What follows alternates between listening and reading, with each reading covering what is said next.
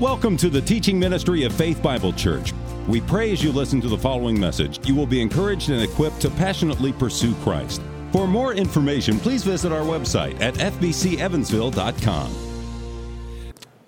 The last 2 weeks of our study, and the first week and second week, just laying a foundation for first, what is pneumatology, and the first lesson, why are we studying the Holy Spirit and the various ways we go about doing that, so that we are accurate. And then also last week, the work of the Holy Spirit in the Old Testament. And so as we learn from Scripture, all of Scripture is filled and overflowing with the work of the Holy Spirit. The Old Testament overview last week proved in three distinct ways where he worked in such a way to effect his sovereign will as decreed by the Father and spoken by the Son. The Spirit's role in the forming and filling of the natural creation as he hovered over that inchoate mass, the dark, formless, and unfilled planet, to a state of light, form, and abundant life. We call him at this point the cosmic spirit, and we learned last week the Greek word cosmos, meaning order, that the Holy Spirit brings order from disorder. We also saw the Spirit's work in the theocracy of Israel. This God-ruled people were made a covenant, beginning with Abraham and continued with Isaac and Jacob and forever, that God would never leave them nor forsake them. We saw how the Spirit provided these supernatural abilities to the judges to rescue the people when they fell into their cycles of sin. We learned about Othniel, Gideon, Deborah, Samson, supernaturally gifted with strength, leadership, ability, wisdom to manifest the saving ability of God alone. One of those being Gideon, especially. We talked about how he was hesitant to follow the command of the Lord, and then the Lord took away 95% of his military to a state of 300 men instead of 22,000, and just showing that it was God alone who would win the battle. Now, these judges were not worshipped as gods, but pointed the people to worshiping and magnifying the one true God.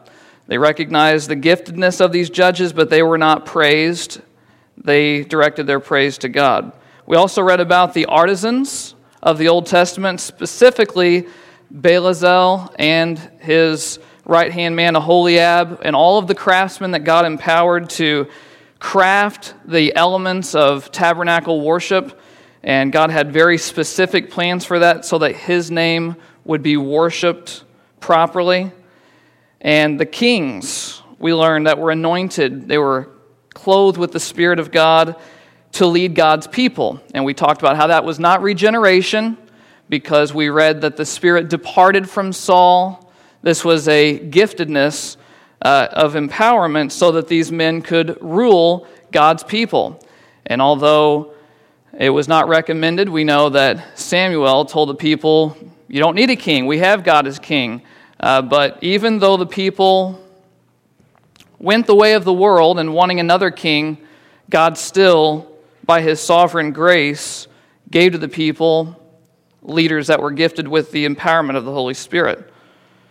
We know David was different than Saul. David was regenerate. When he sinned, he had a penitent heart. So again, the Holy Spirit's work in the Old Testament in empowering these kings was not for the sake of regeneration. It was for the sake of the people primarily, although we know David was, in fact, a believer. Now, the prophets, we also learned about, given direct revelation by the Spirit of God to instruct the people, to reprimand them, warn them, and communicate coming judgment. And we read about Jeremiah, the weeping prophet, and how sorry the people were as far as their state. It was a sorry state of affairs because they were sinning before the eyes of God, and there was a coming judgment. So all of these events that occurred, nations that rose and fell, all the prophecies were pointing Israel and believers to the coming of Jesus. So, secondly, we learned of the theocratic spirit last week And finally, we briefly visited, because of time, the individual spirit. Individual in that he is the sole effective work of regeneration in the hearts of his children. And we will learn again today, in part, how that works in this giving of the new heart, this individual spirit, and how the Old Testament promises carry through into the New Testament, both sides of the coin looking to Christ. The Old Testament was looking forward, and we look back. Now faith is the assurance of things hoped for, the conviction of things not seen. They hadn't seen Christ. We haven't physically, with our eyes, sensually perceived him. But we have faith, for by it the men of old gained approval.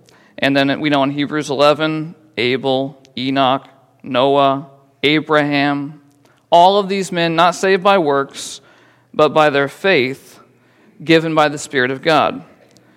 Now, this faith is only made sure by the coming of the Savior.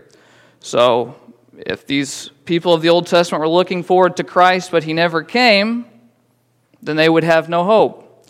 And even if he did come, and he didn't live a perfect, sinless life, their hope would be dashed. And if Christ came and lived a sinless life and did not raise from the dead, again, their faith would be futile. As we read in 1 Corinthians 15:17, and if Christ has not been raised, your faith is worthless. You are still in your sins. That is a hopeless existence. But we don't live in a hopeless existence, thankfully. In 1 Corinthians 15, he continues, then those who have fallen asleep in Christ have perished if he had not been raised from the dead. So the full work of Christ is essential to the salvation of those to the Old Testament as much as to the New. This work of Jesus on earth is the only way of salvation or saving for all people. He is the way, the truth, and the life. That said, Jesus did this perfect work in the will of the Father, as Jesus says in John 10:37, if I do not do the works of my Father, do not believe me.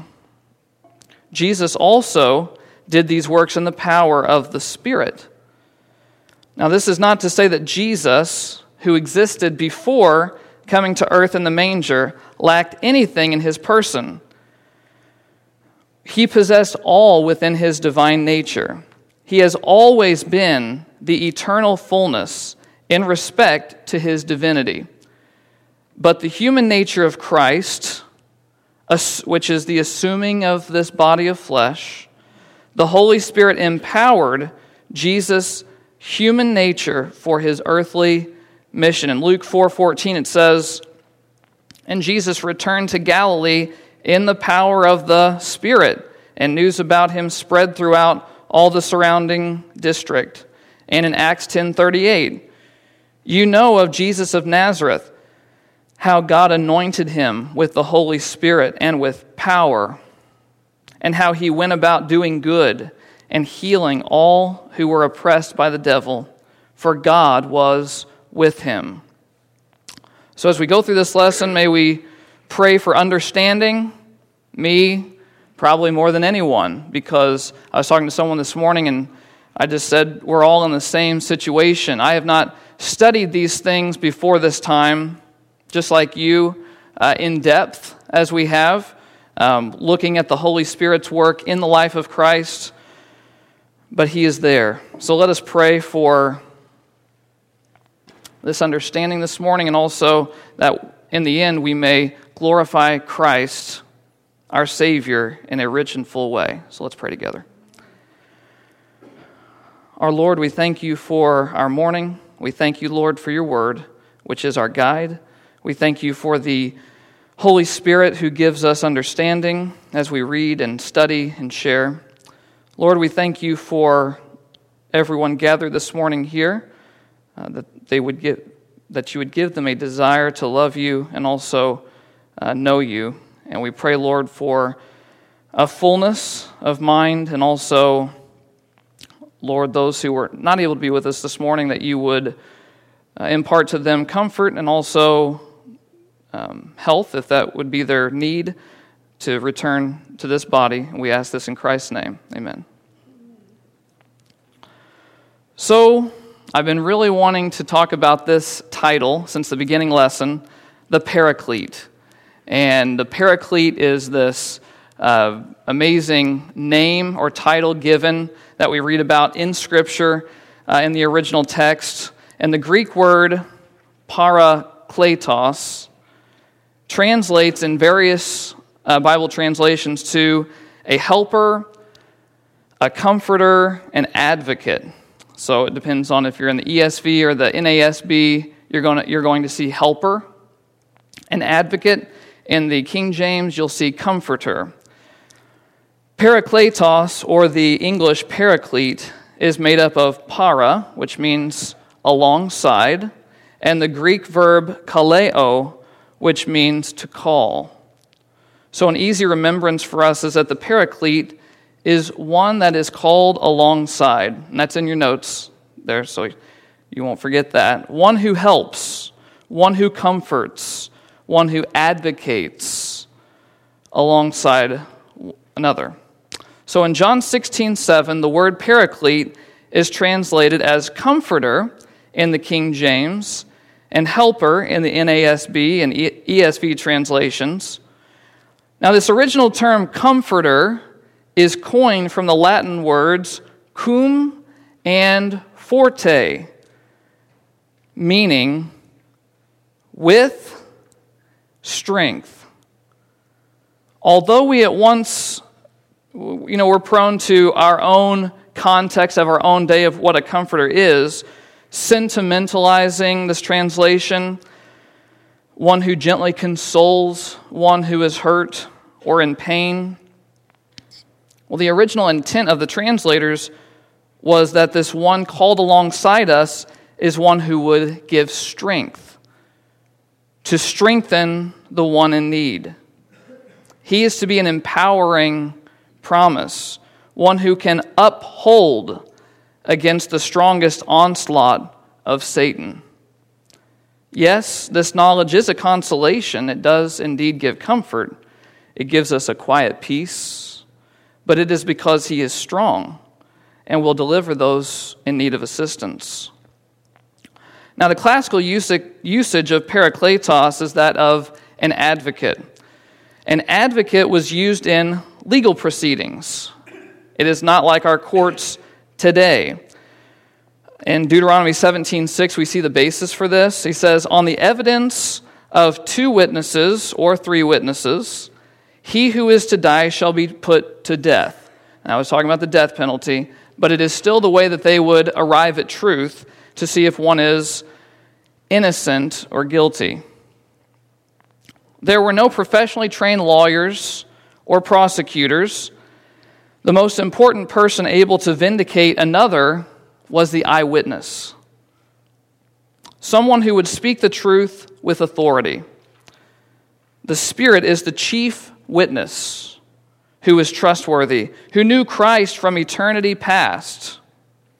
That is why the prophets of the Old Testament were so precise with their prophecies of how the Lord would come and who he was, what he would do. The apostles in the New Testament also affirmed the Spirit bearing witness with their own witness. They were eyewitnesses of the Christ and would speak on his behalf in a similar way. So, paraclete can mean a legal advocate who bears witness on behalf of another. Helper, and this is where our title comes in for our series, is also a proper translation, and some would say the most far-reaching, in that the Holy Spirit is the supreme aid to our human nature, to the point that he does strengthen, comforte. He does advocate for us. He is the one who also is instrumental in the life of our Savior. When we speak of the operations of the Father, the Son, and the Spirit, we're never pitting one against the other. They do all in one mind and one will, though the function of each of the persons varies. So we can see, as we will this morning, that the Father was not incarnate. Neither was the Spirit incarnate, but only the Son. The role and function of the Holy Spirit, then, in the life of Jesus reveals the immense impact the work of the Holy Spirit had in the incarnation of the Son of God and throughout Christ's ministry to the end with Christ's death and his resurrection. Abraham Kuyper, the renowned theologian, B.B. Warfield contemporary, states that the church has never sufficiently confessed the influence of the Holy Spirit exerted upon the work of Christ. There are a great many examples of great and weighty works that were wrought by the Spirit in the life of Jesus. So we will look first at Christ's incarnation. And Jesus is said to be God incarnate, in the flesh, the carne, in human form, of a human nature. Now, quick question. Has Christ always been in human form? The answer, of course, is no. He came to earth. He assumed, John Owen in his work of the Holy Spirit, the treatment of the work of the Holy Spirit says over and over again this word assumption, assuming, possessing. Christ possessed or assumed this body. Now, that being said, is Christ still in the flesh? He is. He is. We know that from his resurrection. We saw him in his glorified body. He is the firstborn of many brethren. So we know that his body then was eternal. We'll get to that later. But Jesus, as we have already learned, is the eternal Son. He is not the created Son. The Son of God before the incarnation was without human form, without flesh. But Jesus existed before Mary conceived in her womb. His person was not created because of this conception. That said, Jesus did assume a human form at a specific moment in history and at the specific location on earth, a small village of Nazareth. The human nature or bodily constitution of Jesus was created by the Holy Spirit.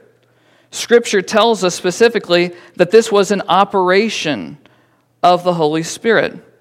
In Matthew 1:18 and 20, Mary was found to be with child by the Holy Spirit, as we read in Scripture. And in verse 20, the angel tells Joseph that the child conceived in Mary is of the Holy Spirit.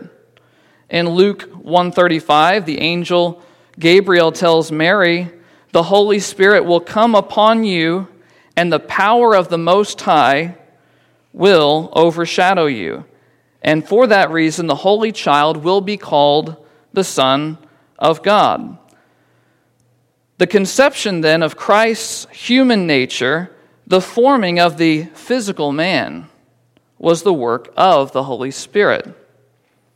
John Owen writes that the only immediate act of the Son on the human nature, meaning the forming of the physical, was the assumption or the taking on of into subsistence with himself. It became him.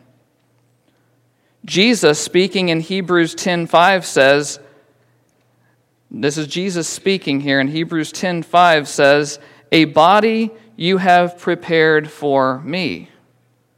The created body of Christ was the special work of the Holy Spirit. Now, this creative act was not like the original creation, like we learned about with the cosmic spirit last week, which was ex nihilo, which means out of nothing. Very good.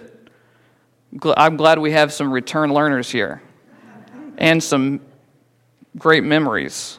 So it's not that kind of creation. Mary physically was used by the effecting act of the Spirit's power. It was necessary that Jesus be born of a woman who had a human nature or flesh. We read in Scripture that Christ was to be born of the seed of Abraham. In Hebrews 2:16, so that he would share in flesh and blood to give help to the descendants of Abraham, and that the whole world through him might be blessed.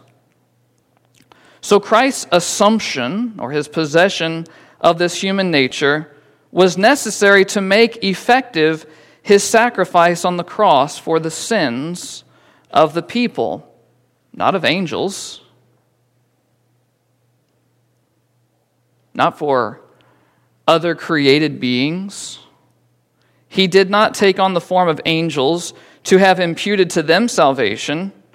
This was an exclusive atonement for the human race, specifically those that would believe on the Lord Jesus Christ. So being born of the flesh, did Jesus also assume our fallen nature?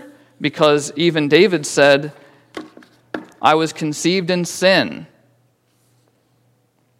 Well, given that Jesus' body was conceived by the Holy Spirit, pure and exact as it was, there was no disposition or tendency in his flesh to the least deviation from perfect holiness in any kind. The sin of Adam could not be found in Jesus because the human nature of Christ was formed by the Holy Spirit, not by means of natural generation, which is fallen man and fallen woman, as all of us come to be. But being conceived by the Holy Spirit means that the sin of Adam could not be imputed or laid at the feet of Christ. Yes, Jesus took our sin as mediator on the cross, but on his own account, he was free of that original sin. So Christ was not only absolutely innocent, spotless, and free from sin, so there wasn't just the absence of the fallenness, but there was something added. And we'll see the same thing whenever, in the coming weeks, when we talk about the regenerating power of the Spirit. It's not just that he convicts us of sin and draws us to Christ where this elimination of sin occurs, but there is an endowment. There is an empowerment of grace, a sanctifying work. So it's not just a negative, but there's also the positive. Christ was not created in the neutral, but was created in the Godward. Natural man, which is us, inherits an inclination to sin in ourselves, whereas Christ was inclined then to righteousness and to pleasing God. As Owen states, John Owen, the soul of Christ from the first moment of its infusion was a subject capable of a fullness of grace, as unto its habitual residence and in-being, or being in the flesh, though the actual exercise of it was suspended for a while, meaning his divinity, until the organs of his body were fitted for it. His mind developed, as we're getting ready to learn. His body grew. But he was also positively endowed with all grace. Hence, from his conception, he was holy, harmless, and undefiled.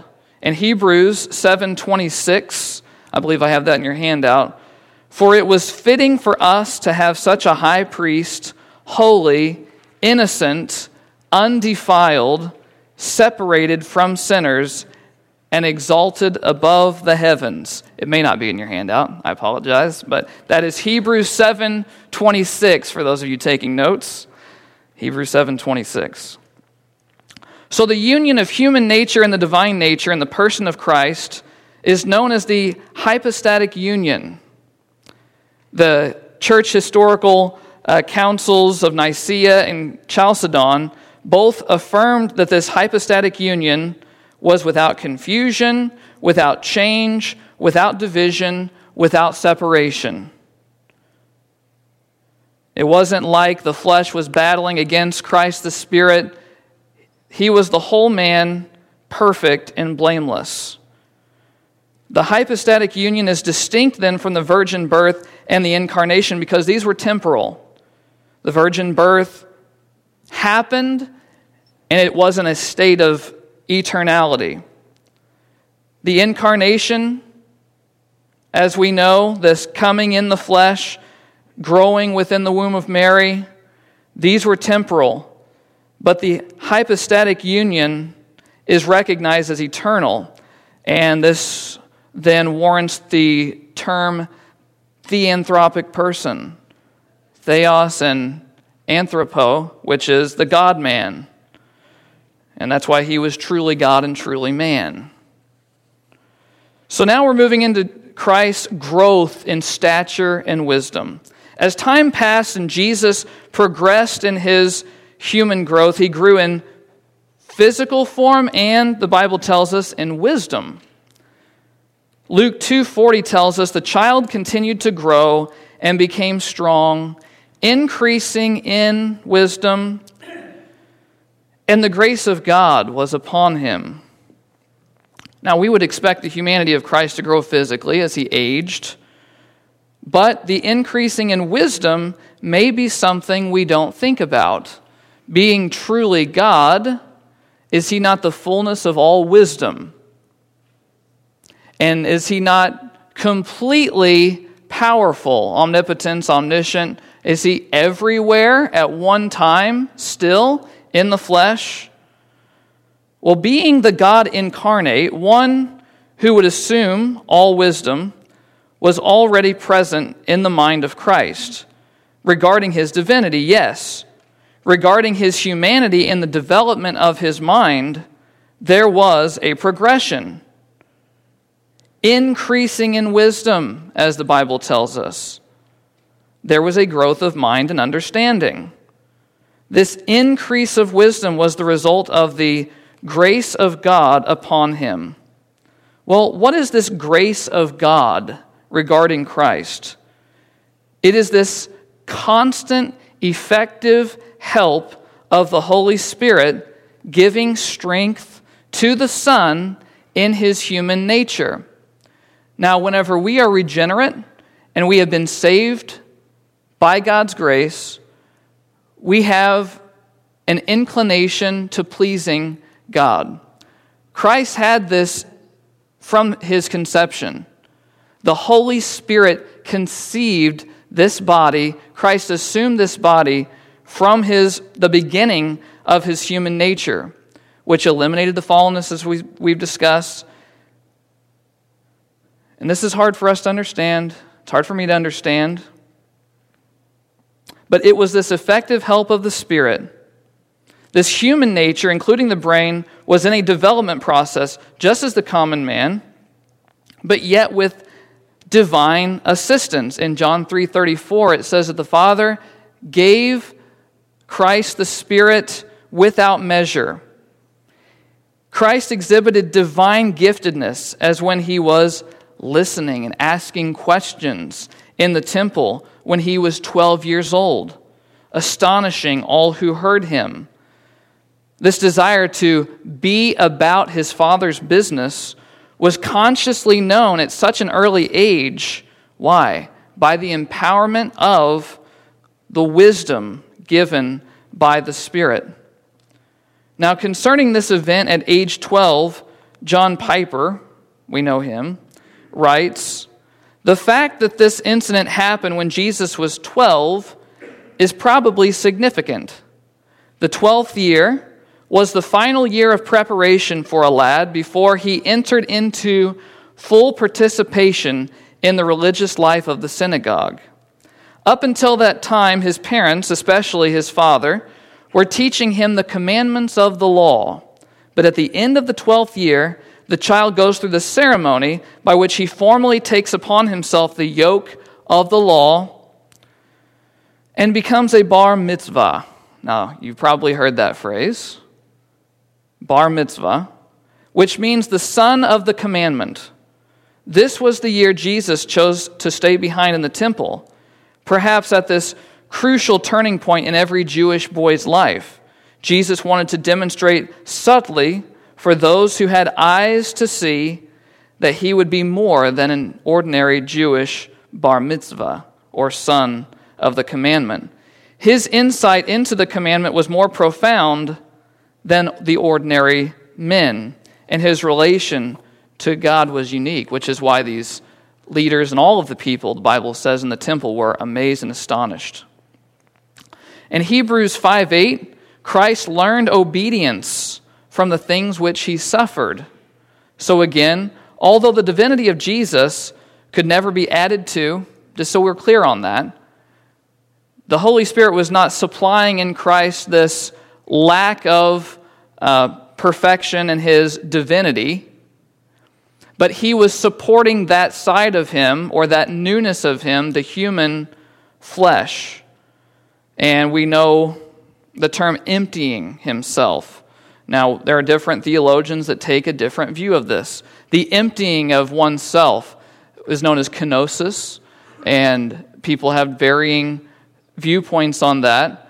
MacArthur would say he emptied himself of his glory.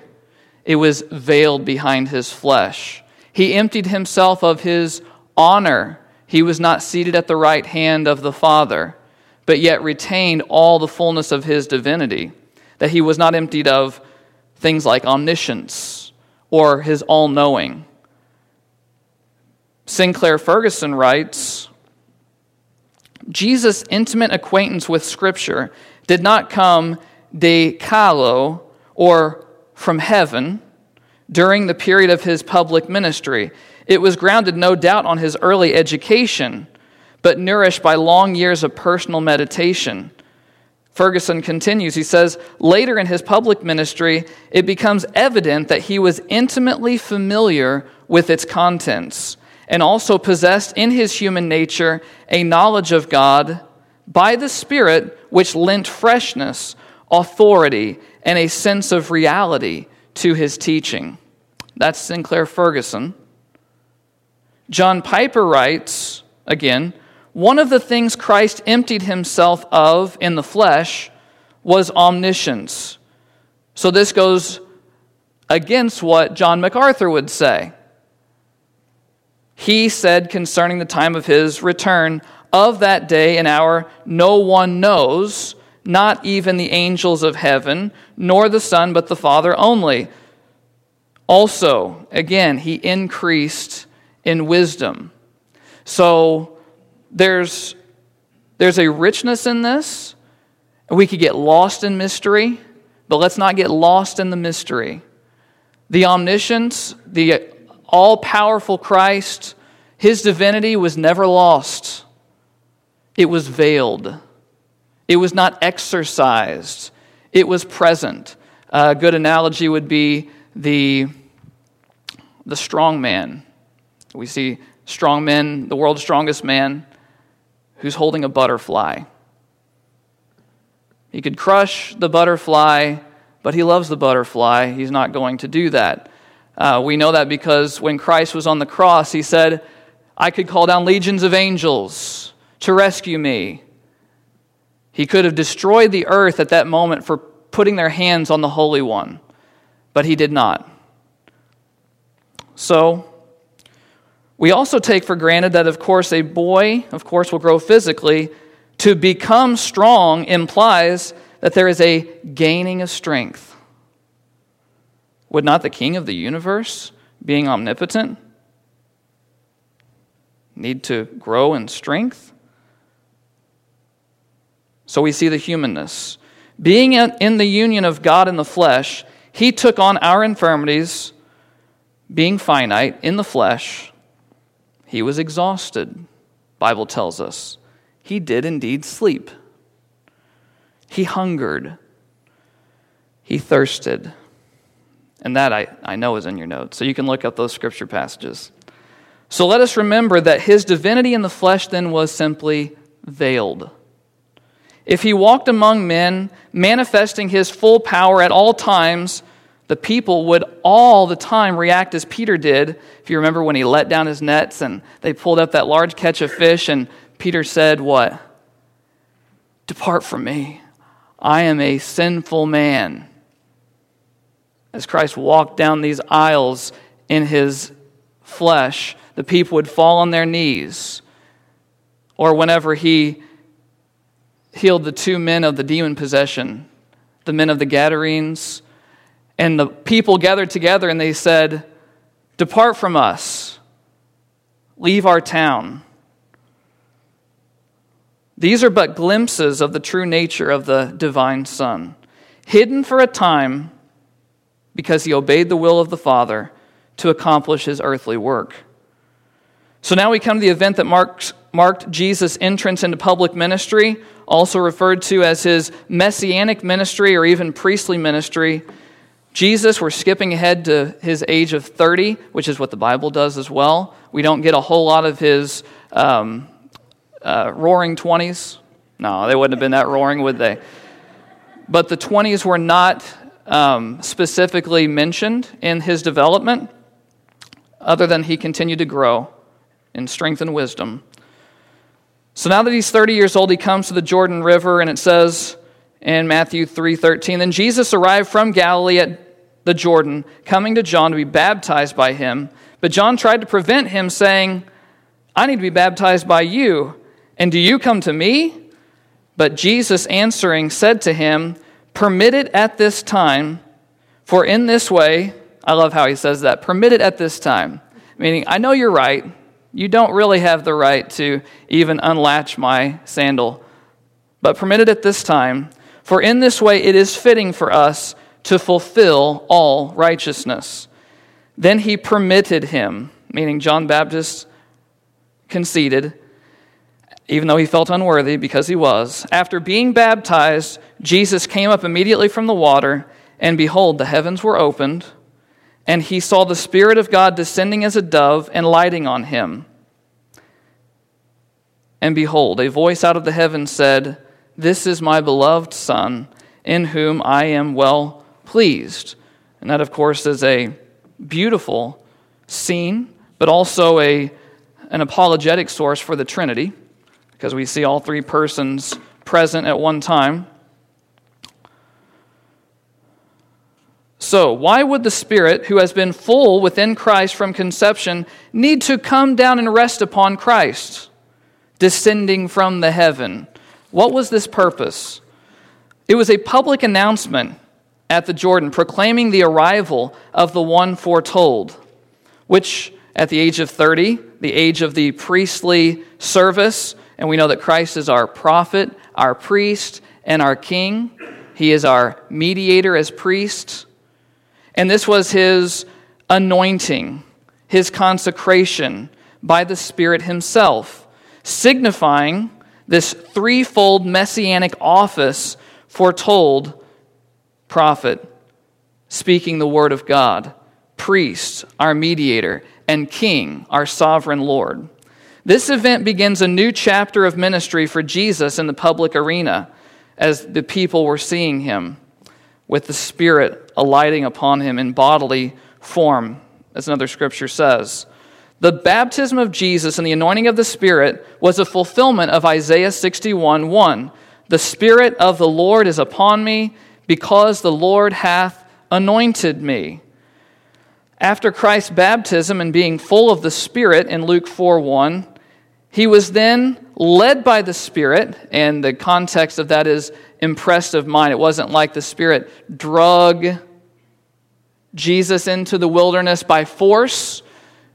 Christ went, because of this, knowing that he needed to, into the wilderness, being full of the Spirit, and was tempted for 40 days. By the Spirit's empowerment, he did not eat for 40 days, Scripture tells us. It's very similar to Moses on Mount Sinai. This is supernatural. Man cannot go without food for 40 days on his own. And we also read that the angels ministered to Christ in the wilderness. In that fullness of the Spirit, Christ overcame the tempter by the power of the Word, a lesson for us practically for today. If you are not in Scripture, and you are not studying the Word of God, and you are complaining that either you don't know the will of God, or that there is this continual defeat in your life, and Satan's overcoming you at every turn. Are you in the Word? Christ was, and he found victory. So let us be in the Word. The Spirit then continued to empower Christ in the performing of many miracles. We see miracles of healing. Peter's mother-in-law, the deaf and mute man at Decapolis, the man who is blind from birth, the paralytic by the pool of Bethesda, who he healed on the Sabbath, which caused an uproar, the blind man Bartimaeus in Jericho, the centurion's servant. And by the way, I love the story of the centurion who by faith saw his servant healed. Christ even took a step back and he said, I've not seen a man with faith like this. And it was pleasing to the Lord. He also performed miracles of nature, turning the water to wine, calming the wind and the waves, peace, be still. And also feeding 5,000 people with the 5 loaves of bread and the 2 fish. All of these miracles were done by the word of Jesus in the effective power of the Spirit. He was empowered here. So Matthew chapter 12, Jesus is accused of casting out demons by the power of Beelzebul. Now, he responds to the people because they're saying, you're doing this in the name of or in the power of the evil one.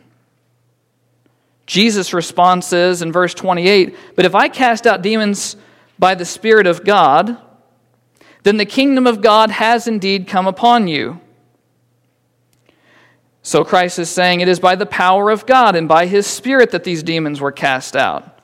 And then he follows with a dire warning against rejecting that this power is of the Spirit. In verse 31, he says, therefore I say to you, any sin and blasphemy shall be forgiven the people, but blasphemy against the Spirit shall not be forgiven. Whoever speaks a word against the Son of Man, it shall be forgiven him. But whoever speaks against the Holy Spirit, it shall not be forgiven him, either in this age or in the age to come. So Christ makes it abundantly clear that these works are by the power of the Spirit through him. And to say otherwise is to deny the power of God. So this power of working, found in the original text, is the Greek word dunamis. It is the root for our words dynamite or dynamic. John Owen states, hence these mighty works are called powers, because the power of the Spirit of God put forth for their working and effecting. And in the exercise of this power consisted the testimony given unto him by the Spirit that he was indeed the Son of God. For this was necessary unto the conviction of the Jews to whom he was sent. So we see his ministry to the point of his death and resurrection.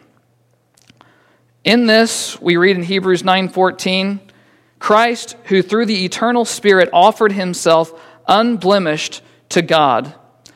Ferguson again says, no further exposition is offered to us at this juncture to answer the questions which may arise in our mind. And speculation would be misplaced if we were going to talk about all of the inner workings of how the Spirit comforted Christ when he was being mocked and ridiculed, and how exactly he strengthened the body of Christ when all of the cat of nine tails and the beatings were occurring before the cross. But we know that the Spirit was with him. Only God could endure this great injustice at the hands of sinful men and not retaliate in the ways that we cannot even imagine. Christ fulfilled in obedience his perfect work in the power of the Spirit to do the will of the Father, even to the death on the cross, so that God's elect, his foreknown before the foundation of the world, may have their sins atoned. We see that God's actions then are never individual. We cannot ever talk about the Spirit without talking about Christ and the Father. And we can't talk about the Father because we know him through the Son and through the Holy Spirit. All of their actions are united. So then the resurrection of Christ is attributed to each of the persons of the Godhead. In your notes, I have the Father, the Son, the Holy Spirit, and each of the persons of the Trinity are attributed for the resurrection. We see in Acts 2:32, God raised up again, to which we are all witnesses, speaking that the Father, by his power, raised Jesus. 1 Corinthians 15:15, because we testified against God that he raised Christ. So we're talking about the will of the Father, his decree. We also see the Son. Christ said, "Destroy this temple," referring to his body, "and I will raise it again in 3 days." John 10:17 and 18, "For this reason the Father loves me, because I lay down my life so that I may take it again." Christ claiming this. "No one has taken it away from me, but I lay it down on my own initiative." And then we read about in Romans 8:11, "But if the Spirit of him," the Spirit of God, "who raised Jesus from the dead dwells in you, he who raised Christ Jesus from the dead will also give life to your mortal bodies through his Spirit who dwells in you." So we see not only the death and the resurrection of Christ, but a promise that we will also have a resurrected body. So never forget that this body that we are in, even though it's going to be glorified and not as it is, all of my freckles all over my person, I hope they're going to be done away with, because they're just really annoying to look at. I don't want to be a leopard in eternity, but you know what? I really don't care. So that's okay. But that's right. Our hope is that the same Spirit who raised Jesus Christ bodily as the firstborn of many brethren will also raise us from earthly corruption to heavenly perfection. And the Spirit then bears witness with our spirit that we are children of God. We know if we know Christ. We know if we know that we are indwelt with the Spirit. I'm out of time, but R.C. Sproul, in the beginning of 3 of his works on the Holy Spirit, starts with the same story. It's the conversion of his wife, who was an unbeliever when they were in college. They were both unbelievers when they started college. He was saved, and he realized that their relationship as boyfriend and girlfriend would only continue if she knew Christ. And so he prayed, and he prayed, and he prayed, and he reached a point where he said, if she's not a believer, by the time I have to go home for my next semester of college, we cannot be together anymore. They went to a prayer meeting, I believe it was, and at that time, she was converted. And she said, "Now I know who the Holy Spirit is." And she had been raised in church. She had been confirmed in the Methodist church, but she was confirmed. But now she knew. So may we also know and be assured that we know Christ as our Savior. And we are out of time, so let us bow our heads in prayer together. Dear Heavenly Father, we are grateful for this assurance and this beautiful exposition of your word that we can rely on and trust what you have said.